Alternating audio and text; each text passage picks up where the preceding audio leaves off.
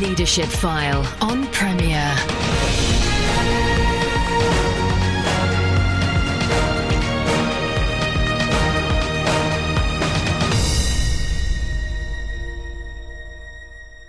Welcome to Leadership File with me, Andy Peck.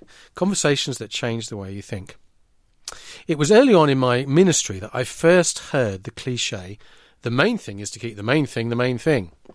The maxim comes from belief that the making of the gospel of Jesus Christ known in the world is the primary task of the local church. But it was quickly obvious to me that keeping the gospel the main thing is not easy, amidst the many other things that church can be engaged with. Indeed, in this post Christian world, many churches have believed it's wise to sideline gospel proclamation in favour of other activities that connect with the community but can mean that non believer is none the wiser about what Christians truly believe. Well, I'm joined on the leadership file by Dr. Paul Adams, founder and chair of Beacon Light Trust, who for 21 years served as senior pastor with Banstead Baptist Church, now Christchurch Banstead. So, welcome back, uh, Paul, to the leadership file. Thank you very much, Andy. Good to be here. You were my guest in the early days of Leadership File, some 500 shows ago and 10 years ago. And indeed, when looking for a title for the show, I believe you suggested the Leadership File. Well, it seems a long time, and uh, the leadership file has been greatly blessed. And uh, this is my opportunity to thank you for your ministry. thank you. Well, uh, my introduction focused on the importance of keeping the gospel central to church life and ministry. Such a view comes, of course, from a particular understanding of what matters. Um, who have been the influences in your life that confirm this importance for you? Well, I suppose it started very early on. I was at Sunday school, um, somewhere around about age seven or eight, and I heard the story of the lost sheep. And uh, God just touched my heart that day. And I went back and I spoke to my mother at bedtime, and uh, she was a Christian, and I said, I want to be one of Jesus' sheep. And she very wisely said, Well, let's ask him if you can be. And I remember that uh, special evening, uh, kneeling down by the bed uh, and asking Jesus Christ to be my Lord and Saviour and friend and to forgive me for my sins. So that was age seven and eight. And then it was quite soon after that that I was with my grandfather. We went for a, a walk, and after dinner, I think it was, and we walked through a churchyard, and he stopped in the middle of the churchyard. And I can remember him saying, I wonder how many will say on that final day, Christian, you never told me. And that was one of those sentences so many years ago which God just etched into my heart. Christian, I never told you. And there I looked at the rows of gravestones and the mounds of earth and grass piled up in the graveyard, and I thought, I've got to tell people because on the final day, I don't want anybody to say, Paul, you never told me. That's quite a it's quite a quite a stark and uh, and powerful powerful story. Well, it, it then went on from there, and I was involved in Crusaders, and there were strong leadership models there. Uh, the church had some strong leadership models, and I, I remember had a mission when I was about twelve or thirteen, and I was encouraged to bring friends along, and I found that the more I invited people, oh, the more they came, and that really encouraged me. Um, my, my, mother was a spontaneous evangelist. She she didn't drive a car. She always went on the bus or the train, sat next to whoever, and just talked to them about Jesus and led some to Christ. And it, it just became sort of normal, really, that talking about Jesus and leading them to Christ was a, the normal sort of thing that a Christian did.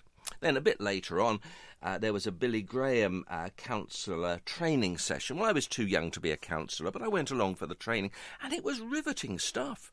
The bridge illustration and uh, s- some of these uh, fundamental tools of evangelism really grabbed my heart. Then later on, when I was at university and later, uh, Dick Lucas at St Helens Bishopsgate, a great pastor, teacher, preacher, evangelist, he was passionate about keeping the gospel central keeping in line with Bible truth, uh, not more than the Bible, not less than the Bible, just on the line of Bible truth.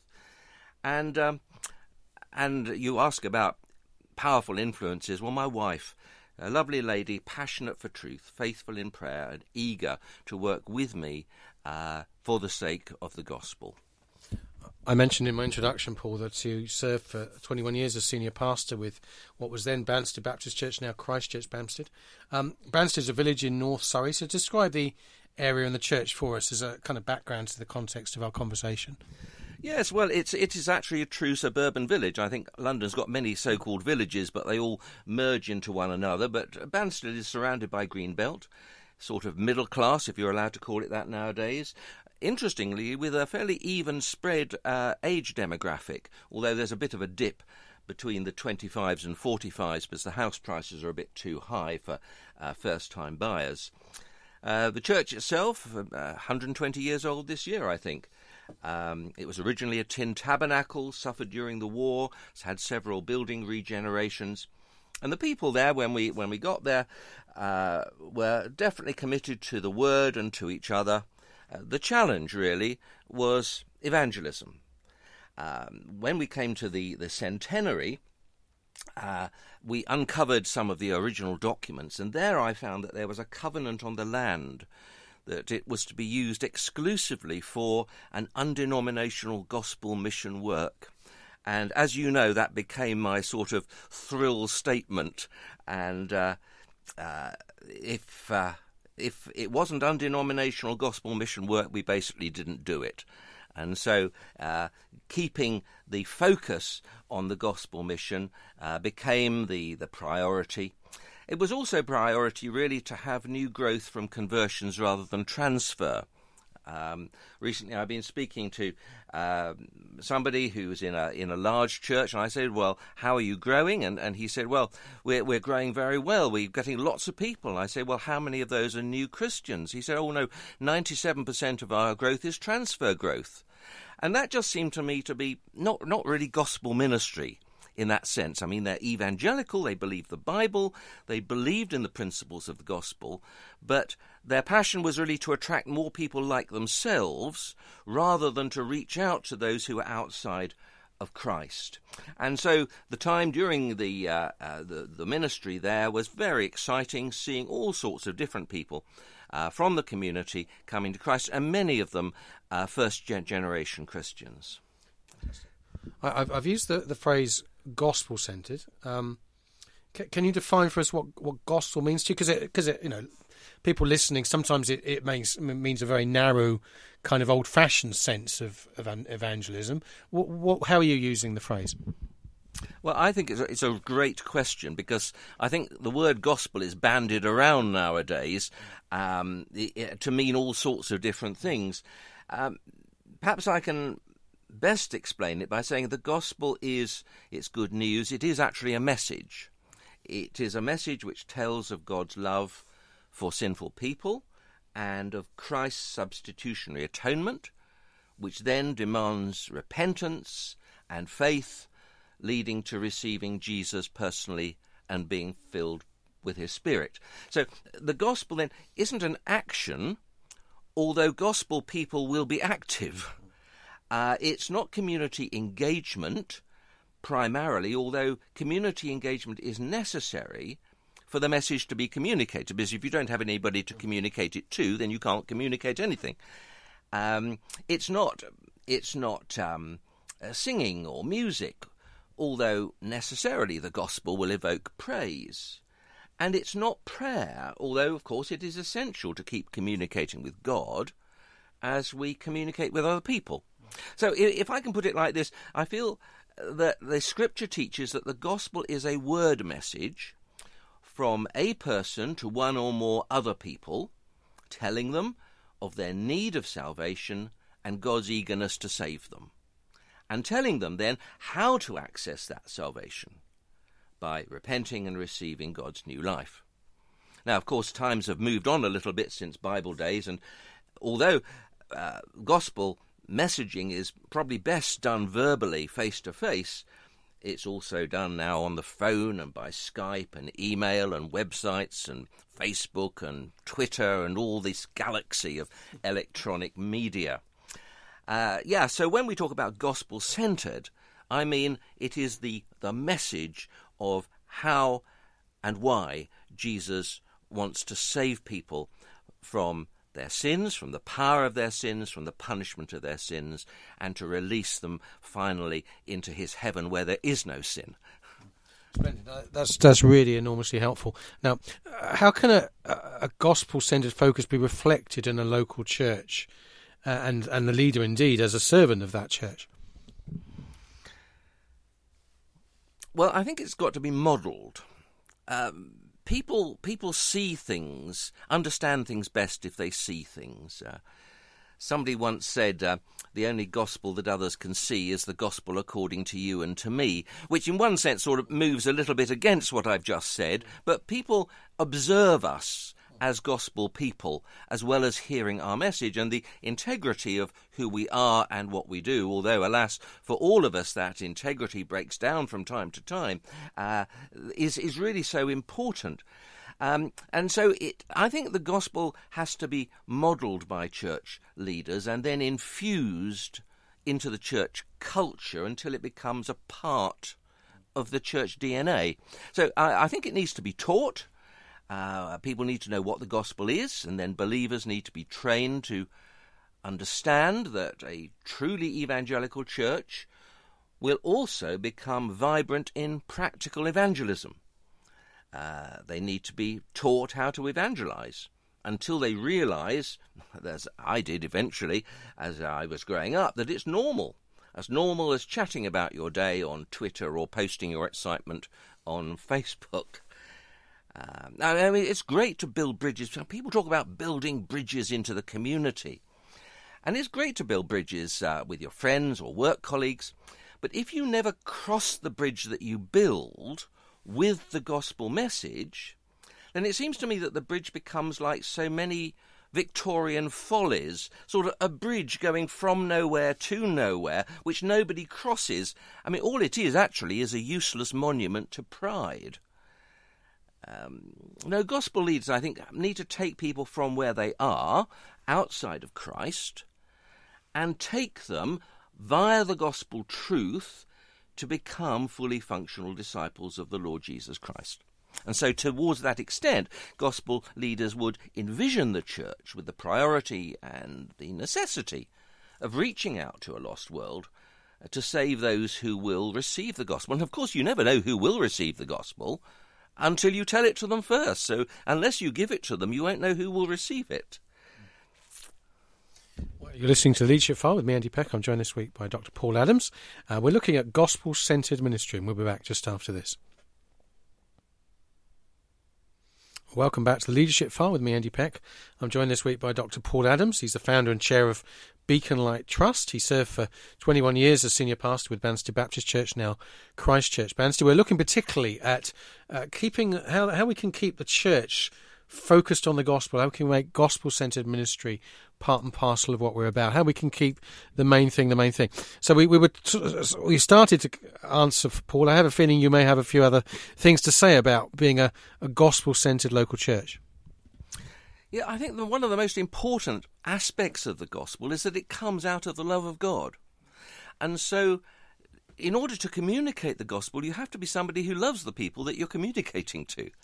And uh, and that is something which becomes observed within the in the local church. It becomes observed with the if the leader is really keen to communicate and interested in the people who are uh, as yet outside of Christ, wanting to uh, teach them the the truth. I think it's also true. You talked about the gospel leadership and being a servant of the church.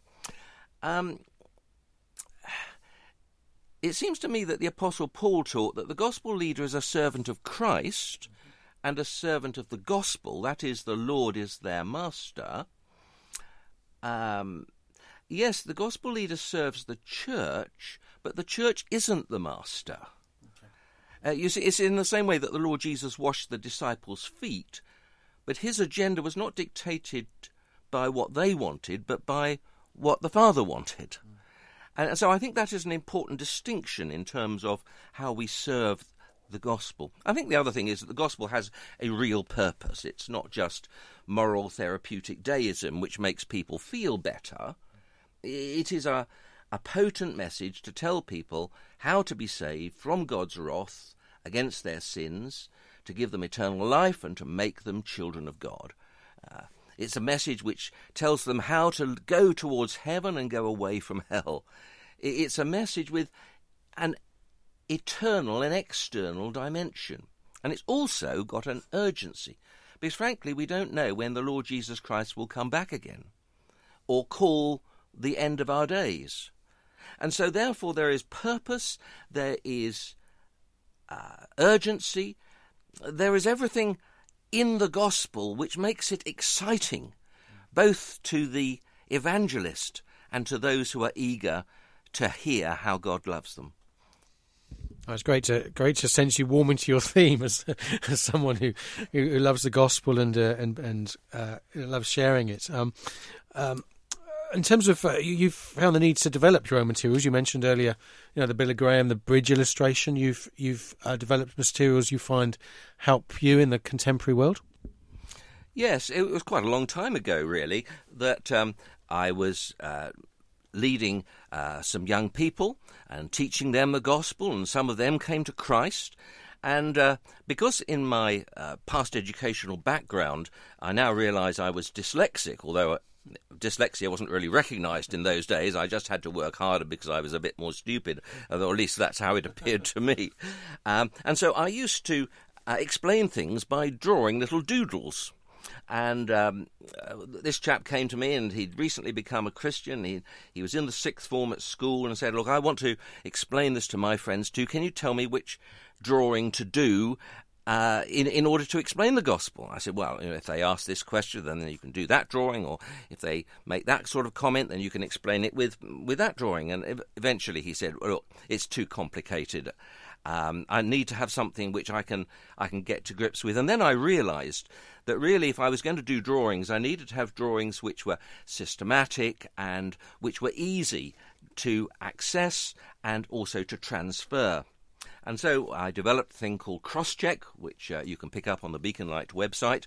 And uh, uh, the the whole point about the Crosscheck drawings with the narrative is that it is a straightforward description of a God who made a perfect world, human beings who messed it up, Jesus Christ who came to save, the risen Jesus, but people still ignore him, and then Jesus knocking at our heart's door wanting to come in and have a response from us. Um, and so those drawings then became, if you like, a part of a of a new uh, tool. They were systematized. It's actually, I think, a YouTube video as well now. Um, and that's really been easy to move something of the how do you do it into the congregation because I think many people they would quite like to share the gospel, but they don't really know how to do it.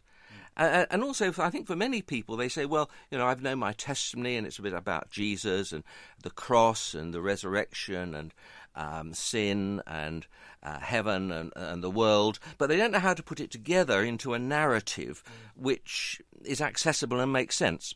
So I hope that Crosscheck provides that um, that tool which then people can use. And we've used that then as the basis of a training program and also the basis of a of a course for non Christians. Yeah, I mean, it just took you about thirty seconds to to, to give us the gist of Crosscheck, and that's sometimes all, uh, as long as anyone has. So. Indeed, indeed, uh, and uh, you know, talking to some somebody on a on a train or at an airport, uh, uh, you often don't have very long, but people need to uh, be able to know how they can tag in. So just to be able to give a, a, a web link, uh, to click onto a YouTube video at their leisure, gives them that opportunity. And it's also a great help, I think, for many of the Christians, which uh, I found um, within the church environment and elsewhere. Uh, if they may not feel particularly gifted in drawing drawings, by the way, my, my drawings and were not particularly artistic. I've had had a great designer doing some stuff on the website um, then it, at least it communicates the message, and then people can have the conversation. And I think the other thing is that people, uh, Christians, uh, get frightened about evangelism because they say, well, if I'm asked a difficult question, I won't know what to say. And uh, so within the training course, uh, the Sharing Jesus training course, uh, we've tried to teach people how do you deal with some of these questions because there is no question which really is past answering. Uh, it's just a question of, uh, of seeking to understand uh, what the key priorities are that need to be communicated. Yeah, so that was a Crosscheck, and then word at work. Um, I'm not sure whether you want to go on to that at the moment or later on. Well, timing wise, we I think we probably need to. Um, you know, we could we could usefully um, investigate some of these things, but I, I, just I suppose I'm I'm wanting to anticipate some of the the questions um, uh, that that people may be listening and answering. Um, you know, they're thinking, but I'm a pastor. I leave evangelism to evangelists. Um, this gospel centre stuff is all very well, but this is not my job. Uh, how do you respond to that kind of kind of thought? Well, I remember a conversation I had at a Christian conference quite some time ago. Um, there's a pastor of a, of a, quite a small community that had been engulfed in tragedy. Uh, and I said to him, How is the church responding to this gospel opportunity? And his comment was, The community has never been more hungry for God's truth in this matter, but the church can't do it. And I said, Why not? And he said, "Well, I'm not an evangelist. We're hoping to evangel to um, uh, have an evangelist on the staff in, in, a year's time." And something within me just shuddered. I thought, well, surely every believer ought to be able to take an opportunity, however faltering and however gifted or ungifted we may be. Surely we can just share the essential truths of the gospel. So um, yeah, I think there are pastors who who feel like that. And uh, what would I say? I would say it's not complicated. Um, the the gospel is very simple. Uh, pick up something like crosscheck, learn it, learn how to do it. Uh, if you don't have a tool to use in evangelism, it's the best tool that you've got. Or if you haven't got a tool at all, then it's the only tool that you've got. If uh, as time goes on you want to modify it, that's fine, as long as it's in line with the scripture. Um, but I would say just change the focus because if you're focused all the time on the people within the church, then you will never realize how many folks there are out there. Or you can be focused on the community, but you're building bridges, but you're not crossing it with the gospel. So you either become wrapped up in a cycle of pastor and church, or pastor and community, or church and community, but within those cycles, the gospel gets edged out. And actually, the gospel is your real purpose for being there as church, and your real purpose for being there in the community. Well, sadly, time has, has almost defeated us, Paul. But I just want to give you a chance to. You shared the Beacon Light website, but um, one of the ways in which you, you help and encourage folk in the in the, certainly in the workplace is through word at work. And I just wanted to give you a chance to share a little bit about the how God has used word at work and how people listening can perhaps connect uh, further with that ministry. Well, yes, it's extraordinary, really. I, I realised as a pastor of a, a, suburban church that we had um, people who were going up to work in London. They were working very long hours, starting very early, going very, uh, coming back very late. And uh, they would often say to me, quite frankly, I just don't have time at home for a quiet time. So in, in, those early days, I said, Well, look, if I could write something on an email, would you read that at work? And they said yes. And uh, so what I used to do was uh, I said, Well, let me just let me just do a trial.